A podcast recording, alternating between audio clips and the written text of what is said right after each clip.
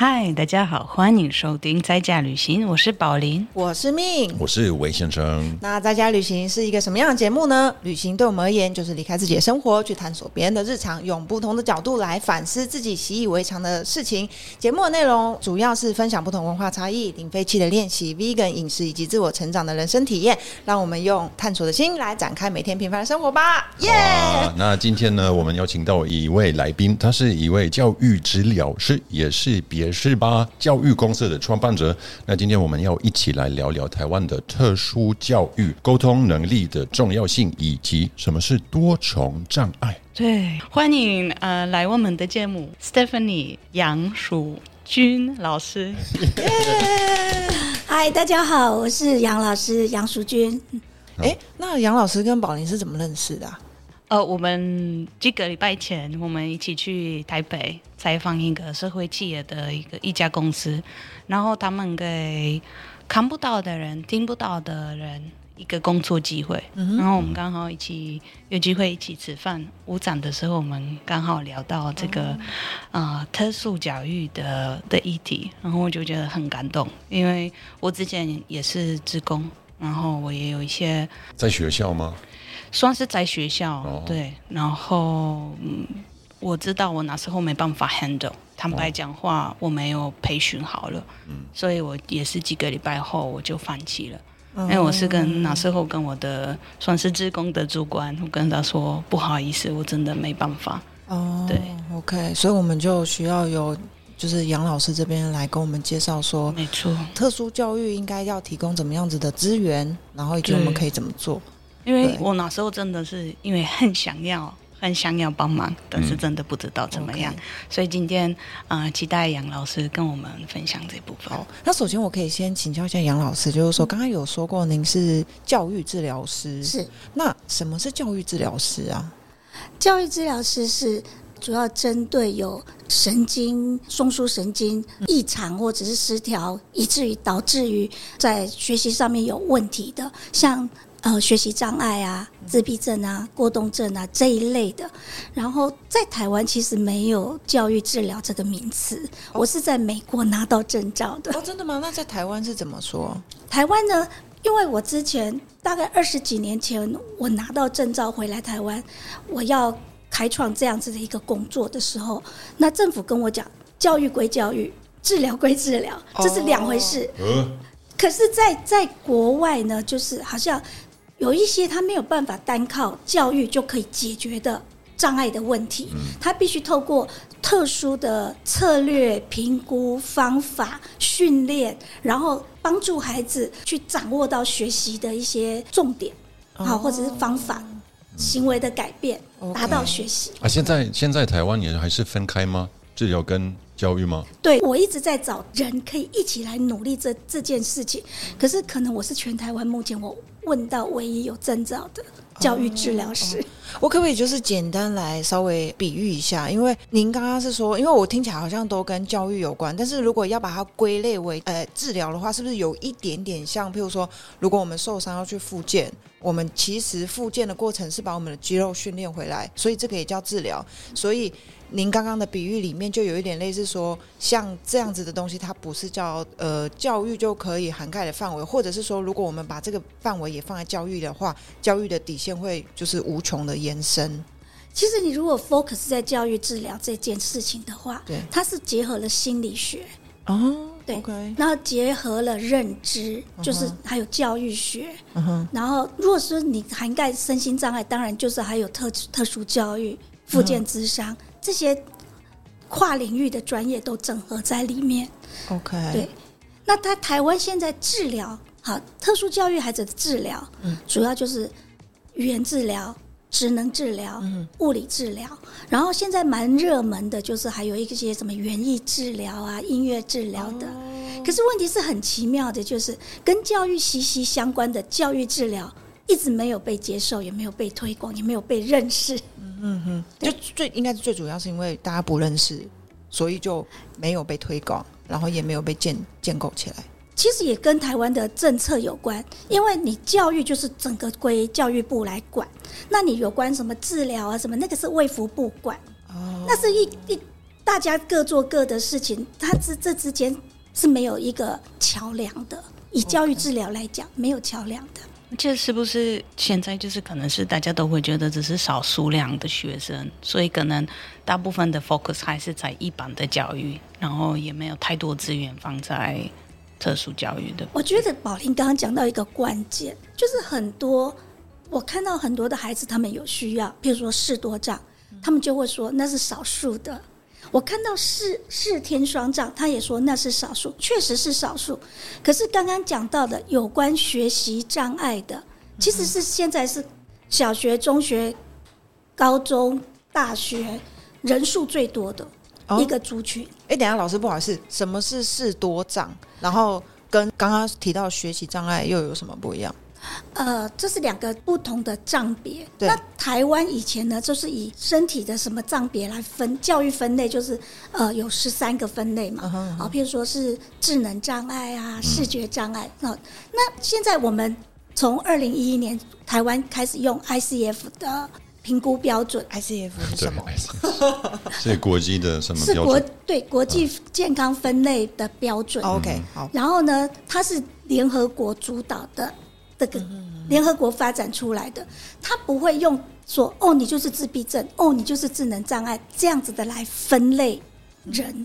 他会是用譬如说你是感官的第一类，譬如说你是感官的哦，看不见的听不见的，然后这是感官的、嗯 okay. 或精神方面的，这是感官的。第二类是什么什么，他是用你身体的健康状况哪里出了问题来做分类。那他总共大概有八八个类别。八个类别这样子，所以就是整个就不一样。可是台湾的特殊教育现在还是用过去的，不是用功能跟结构的障碍来分类，嗯、是用一个比较病名的，比如说智能问题的就智能障碍，嗯、看不见的就视觉障碍，嗯、听不见的就听觉障碍，嗯、然后学习问题的就是学习障碍。OK， 那这样有什么好处跟坏处？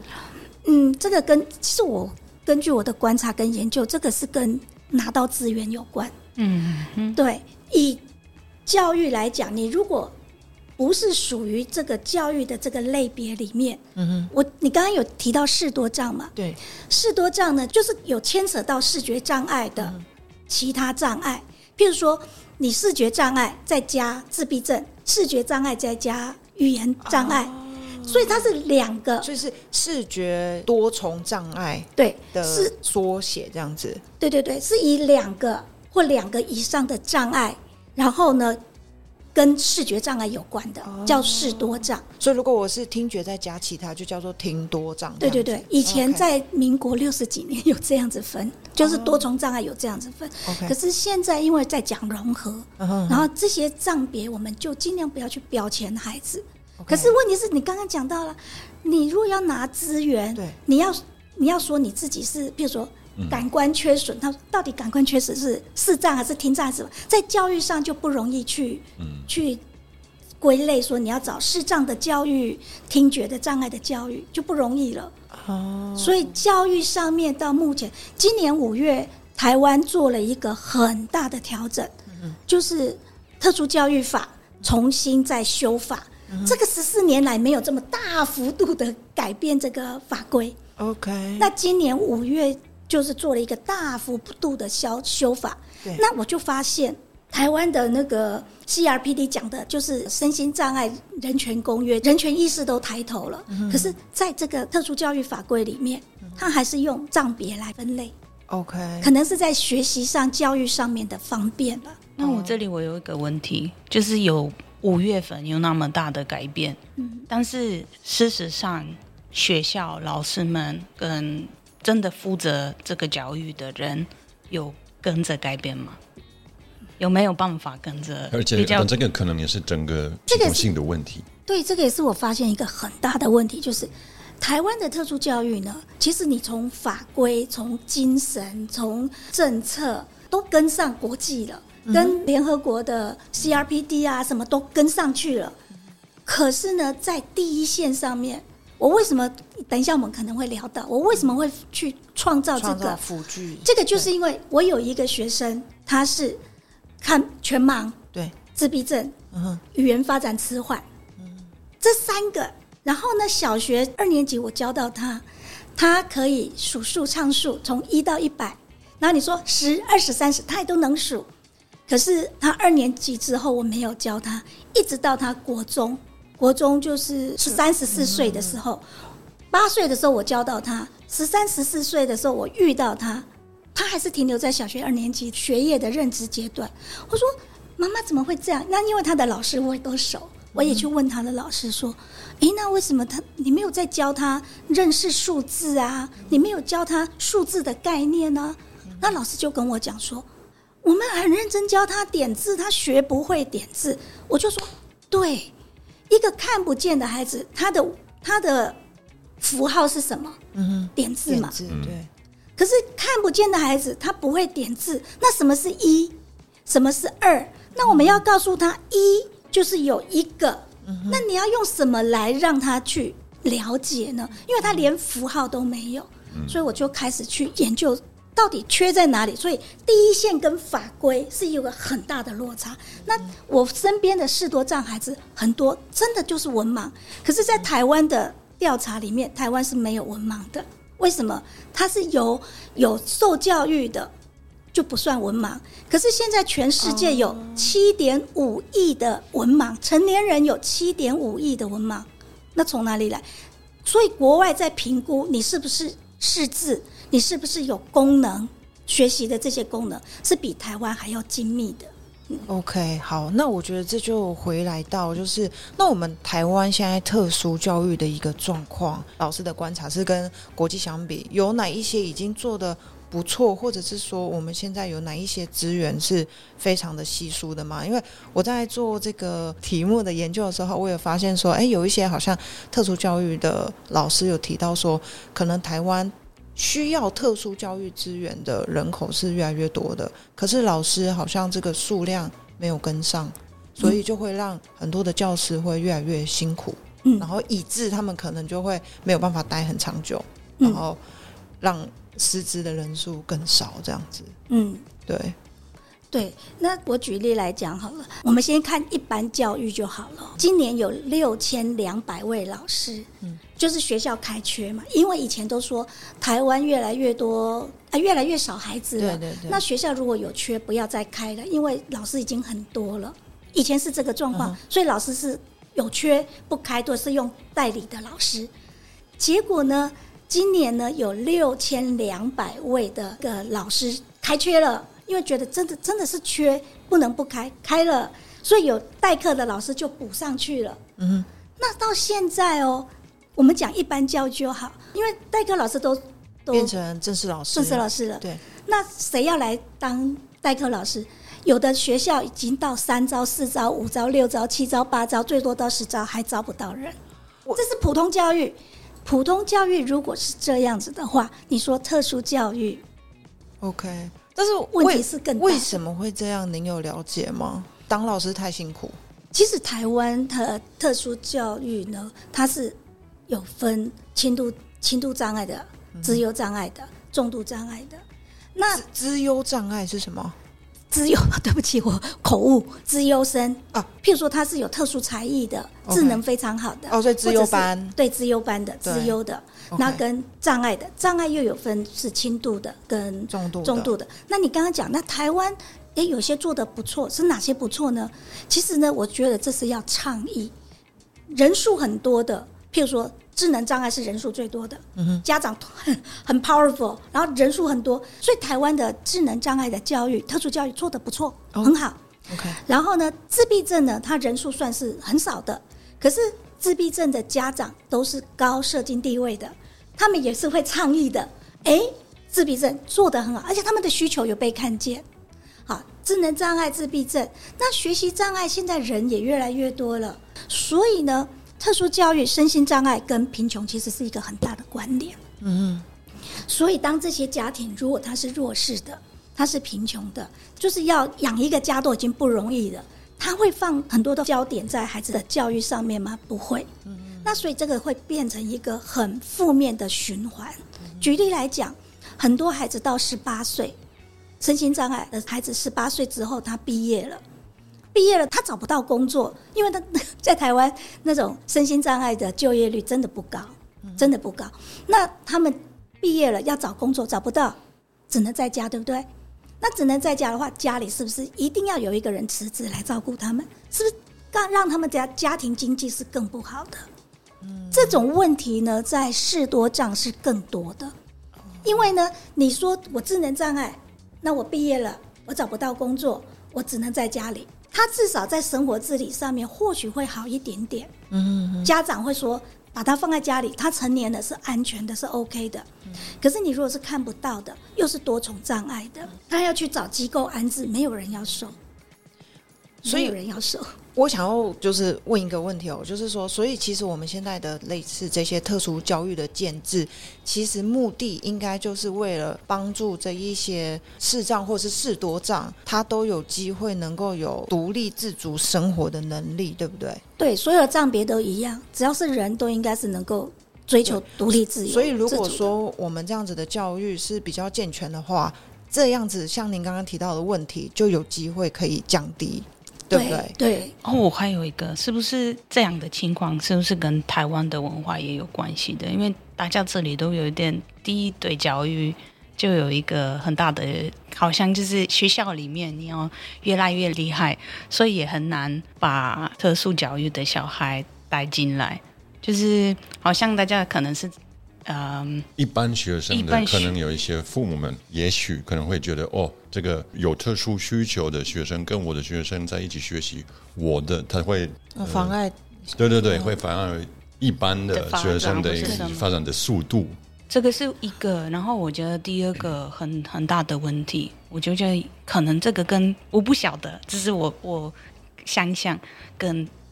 那个面子有关系的，有、啊、一定有吧。哎，不好意思，因为我也有我有我有看一个一个文章一个报告，然后他也是说这个也跟文化有关系，就是因为可能之前现在比较少很少希望，但是可能之前很多人会认为哦，我的小孩有什么障碍，那就是丢脸的事情，之前的文化。对，可是台湾其实现在是接纳度很高、嗯、可是你接纳度很高的状况之下，现在台湾有百分之九十以上的身心障碍孩子是在普通、呃、学校、嗯、普通的班接受教育、嗯、那我最近就是有遇到，就是有家长就 po 了一个老师给他的道歉信、哦 okay、就说哦，你的那个孩子真的是很棒啊，非常优秀，非常好，然后都能够帮助老师去照顾一些身心障碍的孩子、嗯、可是妈妈不好意思耽误了 你, 你女儿学习的时间。真的假的？嗯，他就到跟跟家长道歉。可是在他怎么没有想到说，就是其实他的女儿也学到了很多，就是这个社会上面有不同的样貌，然后他们怎么样来去面对，以及就是相处，就是这就是一个社会。对，所以这个家长其实他还蛮 open minded， 他很很 OK 的，是这个老师跟家长道歉、uh-huh、那所以我就在想说，在国外有很多的文献，为什么台湾会走融合教育，就是因为台国外有很多的文献证明了一般的孩子去帮助弱势的孩子，会让这个社会更好，会让这个社会更包容。而且这个孩子，这个这个孩子，他因为在帮助的过程当中，他的 leadership 就被建立起来了。对，然后对这个孩子其实是更好的。对啊，对啊，而且而且这个社会上面本来就会有各式各样的呃不一样的人，对的需求、嗯。但是我觉得这里还有一个问题，因为我就觉得这个就是一个。不只是在教育里面，也是在生活中。假设比方说，今天两个同学要出去吃饭，或是要出去玩，要去去一起学习一些东西，嗯、连走路在台湾的没有没有，就是没有对对对对没有设备，没有人行道，那你就会一直觉得这个小孩好像不一样，因为他没办法跟我们一起。对，但是但是我我觉得这个就是一个教，我认为这应该也是一个嗯。可以说是教育的一环嘛，反正应该是环境教育的一环。就是说，如果我身边有这样子的人，我就会去想说，哦，原来这样子的设计是不 OK 的。那如果更多的人，但是问题是你没有在旁旁边的人，是因为他们，你就会觉得，哦，好像这里这个没有这个问题，因为你在路上看不到。对啊。这样的，所以我觉得这就是融合教育的重要啊，因为他们就是在学成长过程当中就已经有意识到说，哦，这个世界上是有这个需求的，对，我们社会我们是是多元的，有各种人。对，可是我告诉你哦，现在整个台湾的政府还有社社会福利的机构、嗯、学校对于无障碍、嗯、就是说你怎样让交通是通畅的，让轮椅的人或坐轮椅的人或者是有特殊需求的人是能，这个其实是都很努力了，只是我就说嘛，上面的政策什么都做得很好，规定也都很好，就是执行的、嗯、人民、嗯、人民自己本身就是还有点跟不上、哦、我, 我方便停车我就哎骑楼就停进去了、哦、对不对？很多人就是这个样子。然后呢，视觉障碍的人他要走骑楼就没有通畅的路可以走了、嗯、而且每个我觉得、呃、好，这个是有点 off top， 但是每一个骑楼的高度不一样我砍倒的人，但是我每次会跌倒，所以我想说砍不到的人真的很痛苦。这这个，所以这是一个，刚刚我们讲这是一个议题，然后另外一个议题，那个障碍是来自家庭。譬如说呢，有一个孩子，他我他是自闭症，他看得见、嗯，他可以慢慢教，所以我教了他两年，他家长很有意思，花花花费用来请我教他的孩子做社区的融合，那、嗯、我花了两年的时间带着他到社区到处跑，然后。带教他要看一些标志，要 focus 什么，然后教他要搭公车，他会搭公车了，我教会他搭公车了，结果呢，家长不让他自己单独行动，也不让他搭公车，这个障碍就是来自家长嘛。嗯、那为什么他就会担心他还是没办法，可能万一出什么？对，对他就是，我就说我。你孩子已经可以单独了，因为我开车在后面跟、嗯、我发现已经很 OK 了，你要让他多练习，他已经会了，他会看这一站到那一站，然后他会规划要等几站，要按电铃，要什么的都会了，可是家长就说可是万一，就是一个万一这个思想就。但这个问题是这个这这个人也许说不定，我不知道，但是是因为有他的小孩有特殊的这个状况，还是如果是一般的小孩，他可能也会一样担心嘛，也有可能没有、啊啊，因为可能是那个人的个性而已。嗯，会，因为呢，现在我我就发现我小时候跟现在差很多。我小时候放学是自己有一个路队，有没有？我们都有路队、嗯，然后大家就是排路队回家。我们都是自己上下学，去补习，去干嘛都是自己。现在都是爸妈接送，为什么坏人很多？对对，然后我就想说，到底坏人的成长率到底有多少？家长们怎么可以变得这么担心？这样全部都是接送，真的都是接送。对，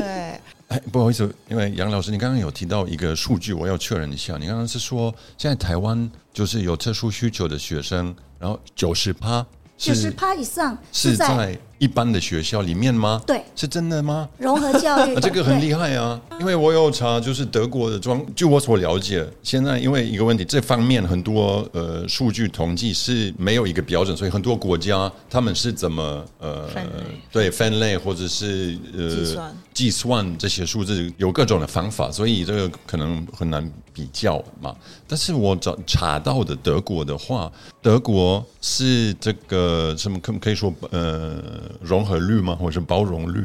在德国，所有的学生中有 七点四 是被诊断是有特殊需求。嗯啊、你说所有的德国学生对对对对对有 百分之七点四 对是有被诊断是有特殊需求，各种特殊需求，就刚刚我们提到的。那这些 百分之七点四 总共就是呃五十四万，那这些五十四万 百分之四十三 才是在一般的学校里面。哦，那台在台湾直接就有统计数据了，教育部那边会有讲说我们有多少的身心障碍的孩子、嗯、然后有多少在普通班，有多少在都直接有数据了、哦、不用再去推估。医生说台湾在这一部分融合教育其实做得不错，哎，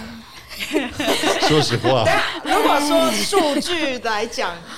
在这一方面里面来讲推广来讲是非常 perfect， 就是说政府有 awareness 说说他们要回归到一般的教育中。可是现在好，我举例来讲了，因为大家对于孩子的基础教育不看重，他们基础教育没做好，是不是就越来越没办法跟上，然后到最后就说他不行就放弃掉了。所以呢呃，去年我有把这个我们我们公司的产品嗯就是有选定一些偏乡的幼稚园，我去赠送，然后去拜访，去去宣传理念，然后呢我就有问那个偏乡的幼稚园老师，我就问他说哎，那你们班有没有身心障碍的孩子？他说哦有有有，幼稚园幼稚园他就说、哦、我们班有一个啊，那个班有两个。那我就问他说，那请问一下老师，你们用怎样的策略用怎样的方法来帮助他呢？他说哎，老师说很难耶，我们不是学特教的幼教老师，我们不是学特教的，我们都是把一般的孩子顾好，有时间再来对再来教特教的。我就想那一般的孩子哪根本没有时间，根本没有时间怎么有可能把他顾好？就有 一,、嗯、一天下来就是很忙，哪有可能把他顾好？那什么时间你才会分给特殊的孩子？所以我常常就在讲说，其实呢台湾应该是有蛮多的书童，身心障碍书童，他就是去学校陪其他人上学。哦，那老师你的意思是说，如果我们现在教育的内容没有跟上的话，其实这 百分之九十 不是融合，而很有可能这 百分之九十 只是陪读的学童而已。嗯，对，因为他们是在一般的呃，学校里面接受教育，而且不是只有九十，是九十 percent 以上。嗯，但是哎、欸，那这样子，因为我刚刚我们不是有提到，我刚刚说德国数据是四十三趴而已，嗯，就是有融合教育在一般的学校里面。哦、但是我在想，因为你刚刚说这个实际的状况，可能严格来讲，它没有符合融合教育的一些标准嘛，在台湾。我在我在想应该是对、嗯、这个标准是不一样的。 OK， 有可能是因为 OK 我不知道，或者是台湾真的很厉害，但是我我觉得哎，四十三跟九十趴差那么多，是差很多，对，真的真的是差很多。而且我觉得就是标准不一样也是其中一个其中一个原因。我觉得是你带过我我相信应该是欧美的一些国家就是这个特殊教育的先锋。我, 我以为可能德国会这方面会很强，但是我看过的报告是说，其实德国 这, 这, 这, 这方面的进展也是很慢的，就是、啊、有哪个国家比较快吗？芬兰好像是哦，对，世界上的世界上最标准的教育，他们有很多方法，就是很、嗯、什么都是芬兰最好。对啊，波兰呢？波兰其实因为我我, 我看到就是一个一个一个报报告是说、嗯，我们总共有五百五十个特殊或是特殊的学校学校。Okay. 然后嗯、呃，但是现在最大的问题就是你，我们也是一开始提到，好像越来越多小孩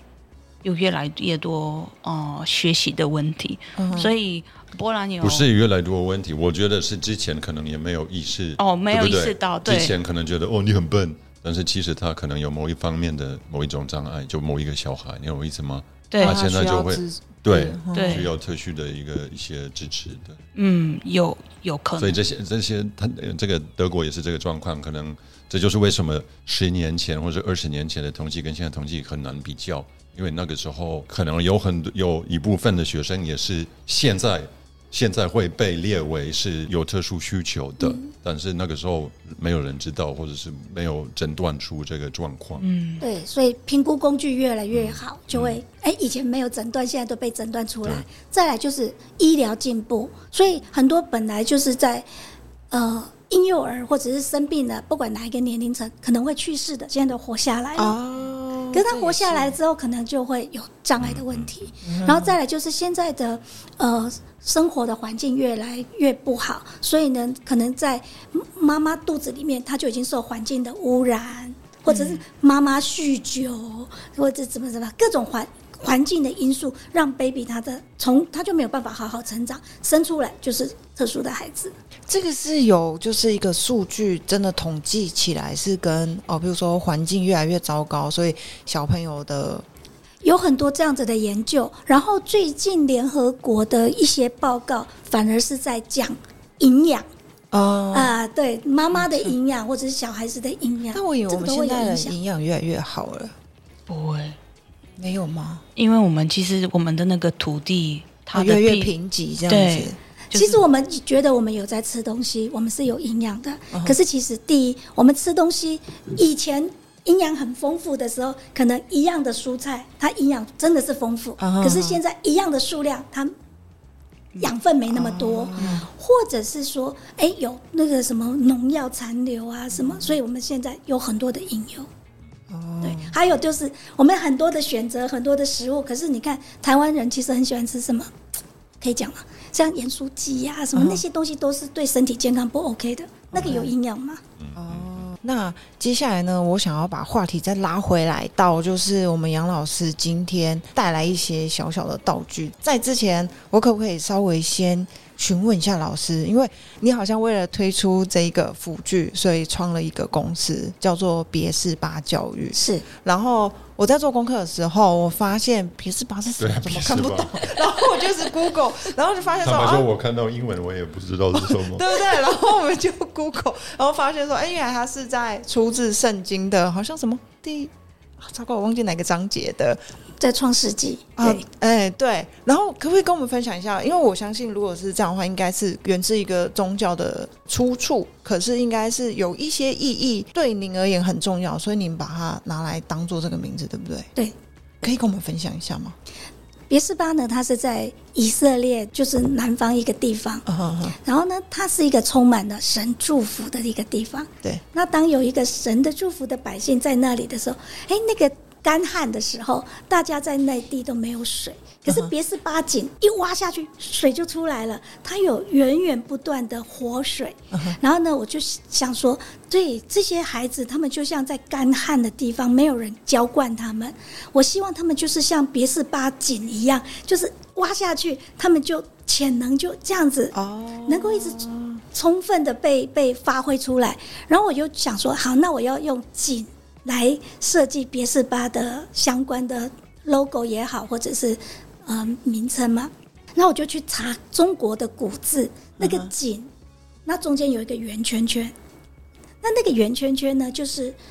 水桶，它要放到井里面，然后这把井把水捞上来，所以它是一个打水的工具。所以中国古字的井中间一个圆圈是一个打水的工具、oh. 那我希望我创造的这个辅具，它就会成为孩子学习的工具，老师教学的工具，然后人跟人之间互动的工具，然后 为, 人为这些孩子带来祝福，是源源不断的。哦、oh, OK 哇，真真的很棒哎，难怪。对啊对啊，那好，那我就要马上再进入到就是我今天非常期待，因为其实刚开始我就一直在想说这几个塑胶板，因为就是老师您在推广的是一个辅具嘛，然后那个辅具我就是想说为什么黑色的板子再加数字，然后再加好像就是蓝色点点的东西，这到底可以帮助就是学生做什么事情？呃，一开始呢，我我刚刚有提到我那个学生是呃全盲、自闭症、语言障碍，然后呢他没有符号，他没有办法学，可是他会数数会唱数，所以他下一步骤是不是就要开始去认识一二三的符号，然后以后才有可能去做加减或更进一步的、嗯、所以我那时候一开始就想，那我要给他一个立体的立体的数字符号、嗯、可是问题是你一个立体的符号，现在坊间有很多立体符号啊，那你怎样去帮助视多障的孩子呢？那下面你看这个点点就是一个定位，你要减轻他的认知负荷。譬如说你拿给孩子的时候他不认识一，可是他还要去分辨哪一个才是对的方向，就是哪个是上面哪个是下面，对啊，哪一个是正面哪一个是反面，他光是在辨识这个可能就已经很辛苦了、嗯、所以我们要减减少他的负荷，所以我下面都有一个定位点、嗯、就是这样子、嗯、点点在下面、嗯、好，那点点在下面之后有一个他再去摸这个符号、嗯，然后有一有二有三之后呢、嗯、然后呢一就是有一个，那二就是有两个，三就有三个，然后数跟量的配对，然后再来就是排数字的顺序、嗯、然后呢反正在我这个小手册里面呢就有光是基本概念，没有加减哦，基本概念就有十五堂课了，你要去学习的、嗯嗯、那可是很多我发现很多老师就跟我讲说我们的孩子不需要数学，我说为什么会有孩子不需要数学、嗯、每一个人都需要，他去买东西要不要知道这个 多, 多少钱、嗯、贵还是便宜，可不可以买，我有多 少, 多少钱，我要带多少钱，我付了这个钱我需不需要找回，或者老板跟我讲多少钱我应该拿出多少、嗯、所以这个都是跟数字有关，时间的概念跟数字有关，身体的管理，体重，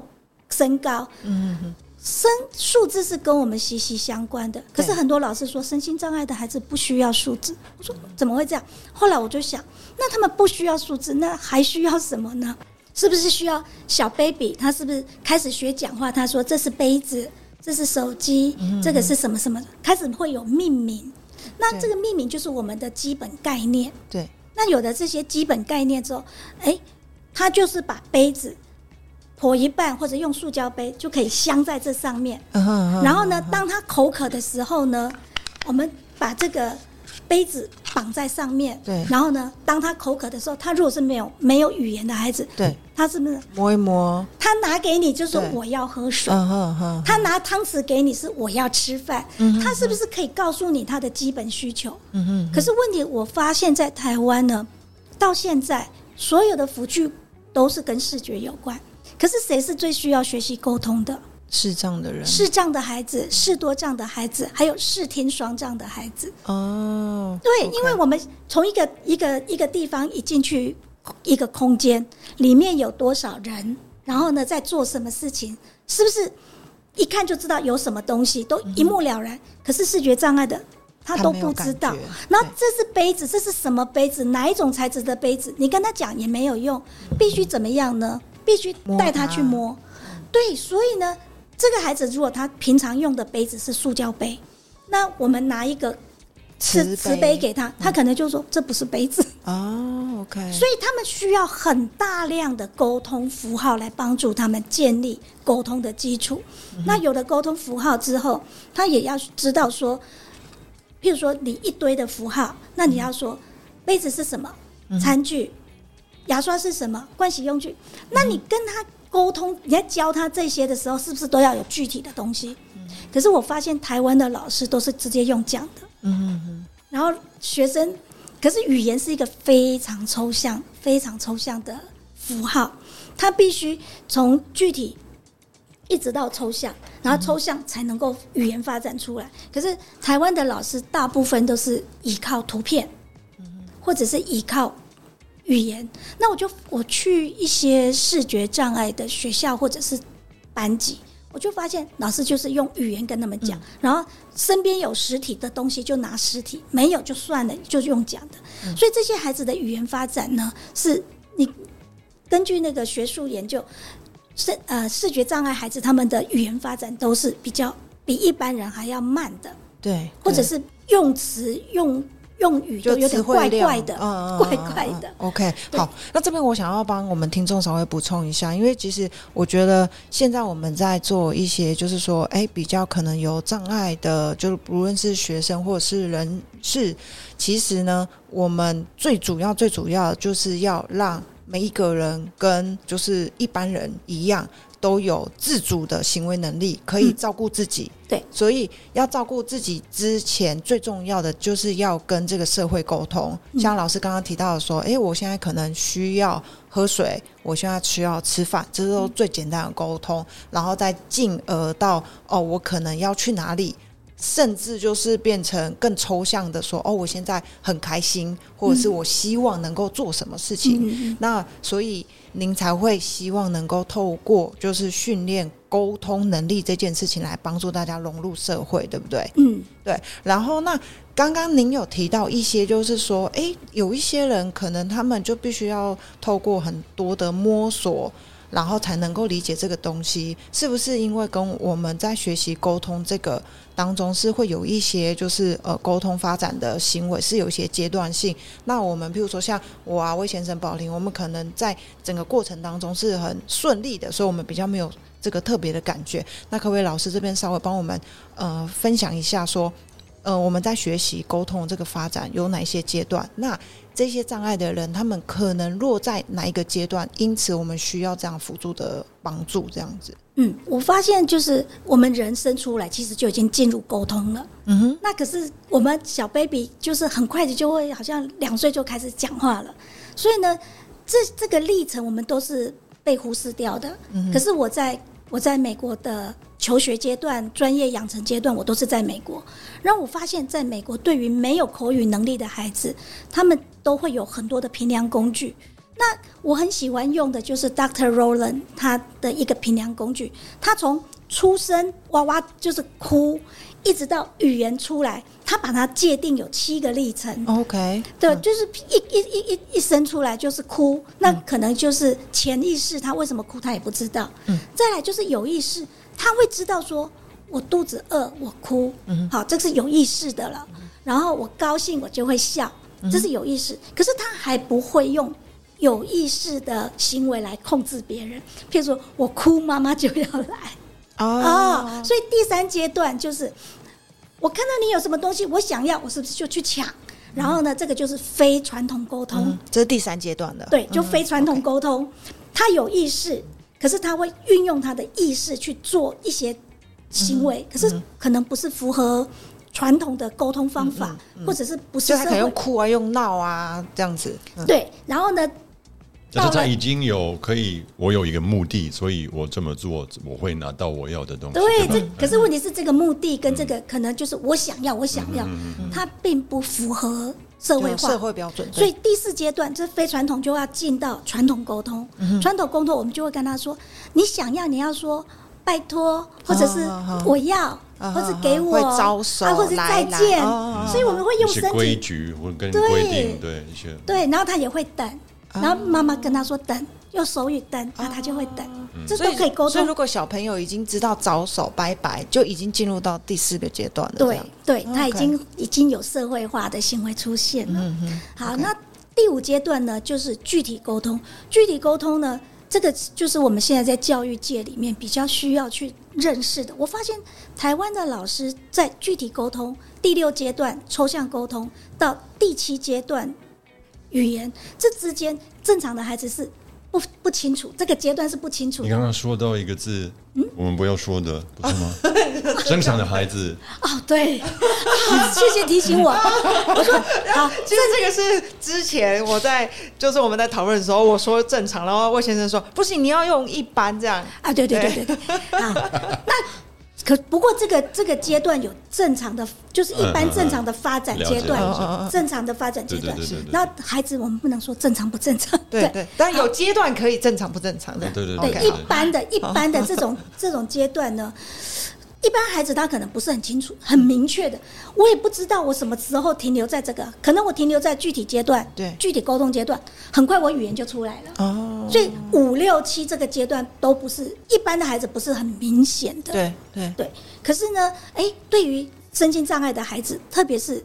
重度或多重障碍的孩子，语言发展迟缓的孩子，他可能会停留在具体的东西很久，然后他具体的会了之后再来进到半具体。比如说把这个把汤匙，它就叫汤匙，可是当你把汤匙弄成符号的时候，我们可以定义它是吃饭。所以具体到半具体，然后呢再来就可以进到什么照片、嗯、哼。那我发现自闭症的孩子他们看得见哦，可是我在我教了很多自闭症的孩子，你给他照片的苹果跟真正的苹果跟用画的苹果，他们不知道这是同一个东西，他会觉得这是三样东西对，所以这个就等于说他没有办法理解这个抽象的符号，那个图片它还是算是具体沟通的阶段哦、oh, OK OK。 所以呢你看具体沟通就有这么多不同等级的符号，然后呢有些孩子就是要一步走一步走一步走、嗯哦、我, 我记得 十, 十几年前 我, 我做教育治疗，然后有一个呃，自闭症的孩子，他妈妈就跟我讲说很奇怪，老师都说他儿子是智能严重障碍，然后他什么都不会，可是我叫他去冰箱拿什么给我，拿苹果 拿, 拿什么水果拿书，他都拿对啊、嗯、他都懂啊。然后我就测实体物跟照片去做 match 的时候，我拿苹果，然后有苹果香蕉或者是其他的图片，我说给我苹果、嗯欸、他拿不出来耶、欸Oh. 所以有的孩子是从具体的实体物到图片又有一个 gap、嗯、那所以这个是第五阶段的具体符号，他没有办法就是分辨。那这个要怎么样有机会让他们学习实体的苹果跟就是图片的苹果？那可能就是有很多的就是很多的策略，教学策略，譬如说实体的东西，然后一堆照片让他去挑出来配 match， 或者是呃照片的苹果，然后有用笔画的简单的去做配对，嗯嗯，然后就教他说这个是一样的，嗯，对，给我一样的，跟一般我们学习语言一样啊，其实这个字跟这个字一个符号是一哦，就一样的 yes, A 跟 A 大写的 A 小写的 A 一个图片，哦，对对对，就是要，然后你 match 的 match 就知道，嗯，好，那进到抽象符号的时候呢，你如果具体沟通这么多的阶段你是没有办法处理符号的，嗯，你要进到抽象沟通的时候可能就很多概念都不能理解。所谓那这样的话，具体符号跟抽象符号差别在哪里？呃，举例来讲好了，那个手语，你简单的手语来，这个是具体符号。Uh-huh. 可是呢，你透过我要喝水，那是不是有语法、语用，然后还有符号？那这是就比较逻辑在里面。对，所以这个是正规的手语，它就变成是抽象符号。然后点字它是抽象符号，然后我们的英文、哦、英文的单字或者是 A B C D 也是抽象符号。对，这个就已经进、哦，因为它比较容易理解的就是具体符号，就是你看到这个东西，你就可以马上知道跟真正的东西是有关联的，哦、图片有关联，哦、okay, okay 手势有关联，坐我腿上拍一拍腿都是有关联。抽象符号就是你看到这个东西跟你要表达的东西 是, 是长得不一样长得不一样或是没有关联，必须透过多一层的诠释他才会知道。 OK， 坦白说我觉得如果这样讲的话，你的工具好像其实不只可以帮助多重障碍的人，我觉得一般的小朋友好像也可以。欸，对，因为我是用通用设计，所以举例来讲，点字是一拿出来一，那你都不得会会不可能就不知道这是什么，对不对？对。可是这个我拿出一，是不是大家都可以知道？就是因为它长得就像一，不是，就是跟大家通用的符号是一样的。Oh, oh, oh, oh, okay. 对，那所以我这一套这一套它第一它是通用设计，然后第二呢，它呢运用多元感官，你在做中是不是就在学？嗯，你在配对，在排，所以都借着操作在学习。嗯，然后它从沟通符号，比如说你可以绑上汤匙，绑上什么，这是沟通的符号。然后我也提供了数字的符号。嗯，然后对于我刚刚讲的学生，他不会点字又全盲，嗯，那他要打电脑，他要输入，他用什么符号呢？所以呢，我也为了他呢设计了编码，嗯哼，中间就是第一语言就是国语嘛，在台湾就国语嘛，嗯，注音嘛 ，b p m f。OK， 所以然后对于外国人呢，或者是中国大陆，他们是用拼音，嗯，A B C D， 就是用边角角 A B C D，嗯，所以视觉障碍的孩子，他要去了解这一套系统呢，我都有定位，他不会规则跑来跑去的，就连这个从开始，然后到中间到这里，就是，都是有定位，哪里转弯的时候会有一个点，啊，okay ，哪会转，所以我的字都方方的，就是要帮助他们了解，他们会了之后，知道了之后，那再去变成我们一般用的弯弯曲曲，他就能够理解。可是，一开始我就是用有角角的帮助他理解。所以像这个为什么我现在要讲就是 literacy， 在国外欧美一讲 literacy， 大家都知道很重要很重要。那 literacy 一般我们翻译过来是叫做什么？叫做阅读。对，这个在台湾就很难，为什么呢？它可以翻成素养，可以翻成教育，可以翻成识字，可以翻成呃阅读，也可以把它翻成读写。所以当你说身心障碍的孩子需要学习读写，大家马上就会说他又不会点字，他干嘛读写，所以就不教了，或者是说我教他生活自理就好，那他以后怎么独立？他没有办法处理财务的事情，他没有办法处理时间管理的问题，他没有办法知道他过重了，什么叫过重，他没有数字的概念，他不知道他要去工作赚钱有什么好处，所以这个会牵扯到很多。所以我用我用这个就是一 b p m f， 二 d t n l 都是用中间的，三这个把它换成三 d t n 四 g 七 c， 所以这样子编码的时候，我说嘴巴的八，哎，这个小孩子他会 b 是什么？一一啊，就是在八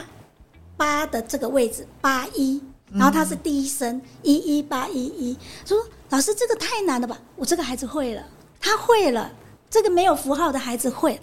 那我对他的下一个阶段呢，就是我希望他可以自主学习，他不用永远都等人家来教他。嗯嗯，因为视障的孩子，你要等教育治疗师来教，家里要有经济环境，你要等人家有空来接触你，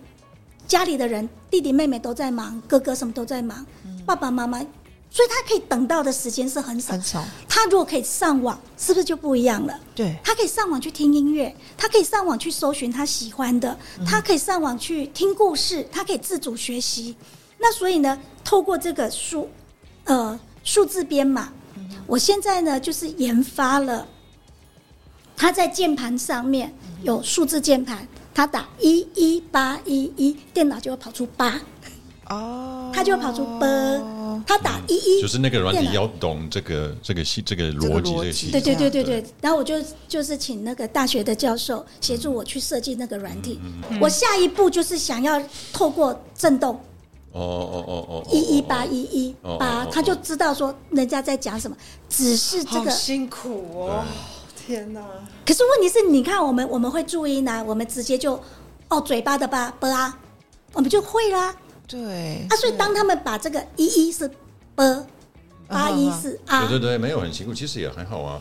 像我们阿多啊，看到注音要学习，就哦很麻烦。其实也不是我们 A B C 一样麻烦啊，只是我们已经从小都学习，就已经知道这些符号而已啊。哦嗯哦，对啦，但我的意思是说，比起他们，譬如说，嗯，我我要听一句话，不好意思，但是我觉得辛苦的是，因为每一个有特殊需求的小朋友可能真的范围很广，就是他需要什么样子的一个需求，那没有一个很难抓到一个标准的一一种软体就符合所有的 人, 有的人就不可能，就比较难，嗯，对吧？对啊，对啊，对啊。但是我说，即使是有，我觉得其实这已经很棒，就是比没有还要好。但是即使有，我就会想象说啊，我其实要听一句话，我就是现在讲说哦，魏先生你好，我就已经听完而且理解了。但是对他们，他们也要喂。就是先感受到震动，乌 a 喂，然后西一安先施恩生，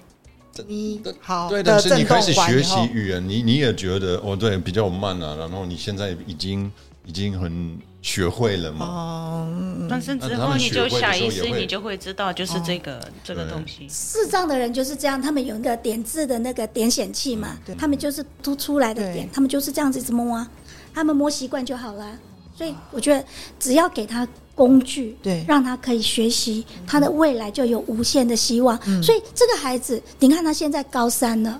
可是他现在还在学这一些，嗯，他还在学这些命名啊什么语言，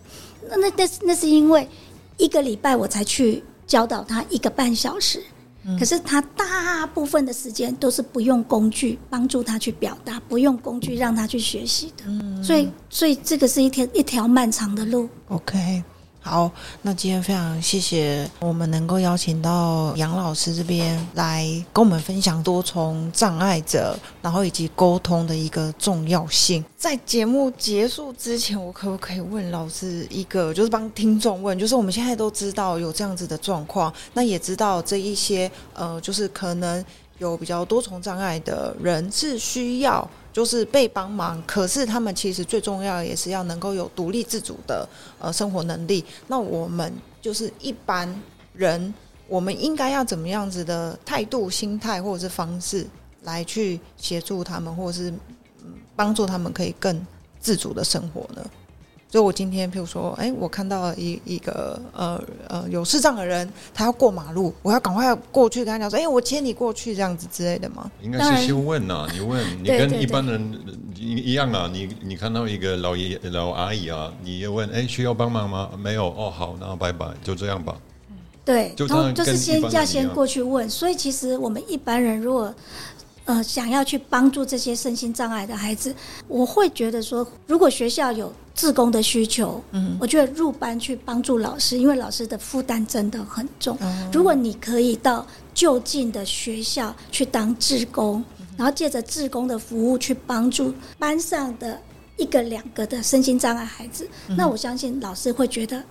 很很很棒的哦。然后我觉得这方面的，okay，呃专业志工需要被培训起来。哦，oh ，OK， 应该就是说，如果我们希望他真的有自主的生活能力，其实我们也不要去故意的去打扰他们，但是如果我们真的想帮忙的话，我们就到真正需要就是来去培训的机构来跟他们一起成长这样子。对，然后跟不过不见得每一个人都有人力去帮忙、嗯、那如果说要有捐款的方、嗯、方式的话，我觉得有一些